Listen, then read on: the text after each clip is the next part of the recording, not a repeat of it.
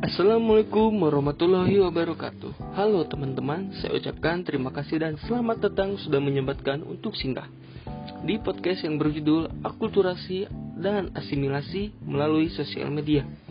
Nah guys, mungkin ini menjadi pertemuan pertama kita ya, dan aku harap bukan jadi yang terakhir. Heh. Karena ini pertemuan pertama, maka perkenalkan dulu saya Rexa Putra Pratama dengan NIM dua ratus lima delapan nol tujuh dari Pendidikan Sosiologi dua puluh kelas dua A Universitas Pendidikan Indonesia. Baik, sudah cukup basa-basinya. Mari kita langsung masuk ke inti pembicaraan. Karena saya yakin kalian pasti penasaran dengan apa sih asimilasi, akulturasi, dan apa pengaruh sosial media terhadap keduanya. Nah, yang pertama, mari kita gali mengenai akulturasi. Akulturasi terjadi ketika suatu kelompok ditemukan dengan kebudayaan asing yang lama-kelamaan dapat menerima hingga menggunakan kebudayaan itu dan akhirnya membentuk kebudayaan yang baru tanpa menghilangkan kebudayaan aslinya. Jadi perumpamaannya, di saat kebudayaan A bertemu dengan kebudayaan B akan menghasilkan kebudayaan baru, yaitu kebudayaan A B. Mengerti kan sampai di sini? Semoga belum pusing ya. Soalnya masih banyak yang harus kita bahas. Nah, kalau sudah mengerti tentang akulturasi, mari kita lanjut ke asimilasi.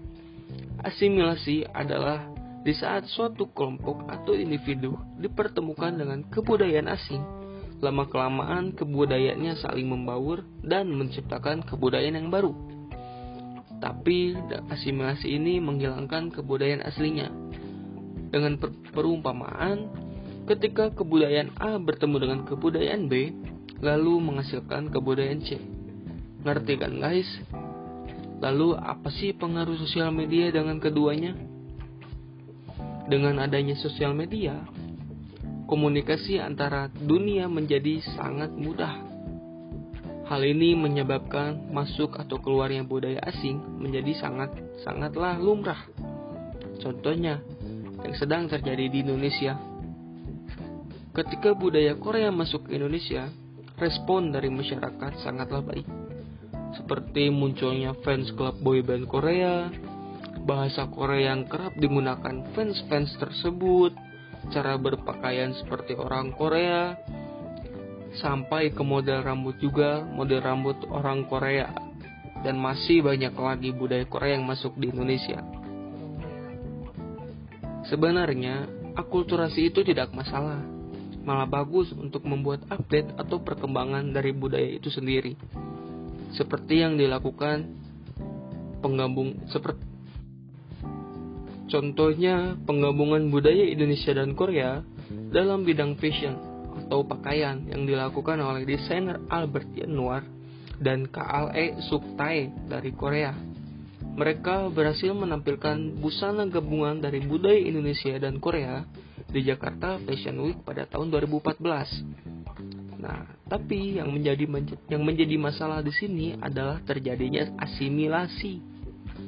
Di saat masyarakat yang terlalu cinta dengan budaya asing, Korea khususnya, masyarakat itu sampai melupakan budaya aslinya sendiri, yaitu budaya Indonesia.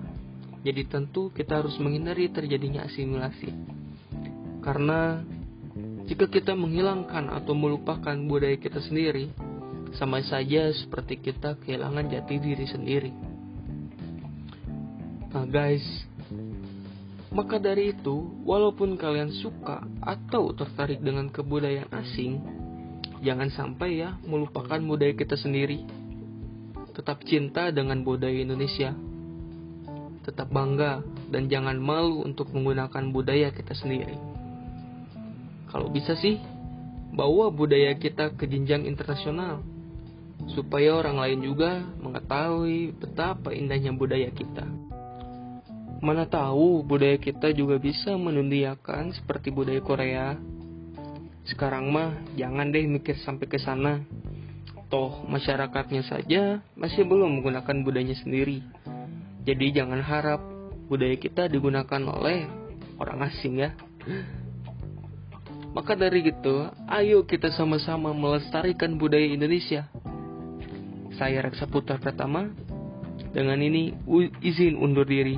Wassalamualaikum warahmatullahi wabarakatuh. Aku bangga menjadi Indonesia.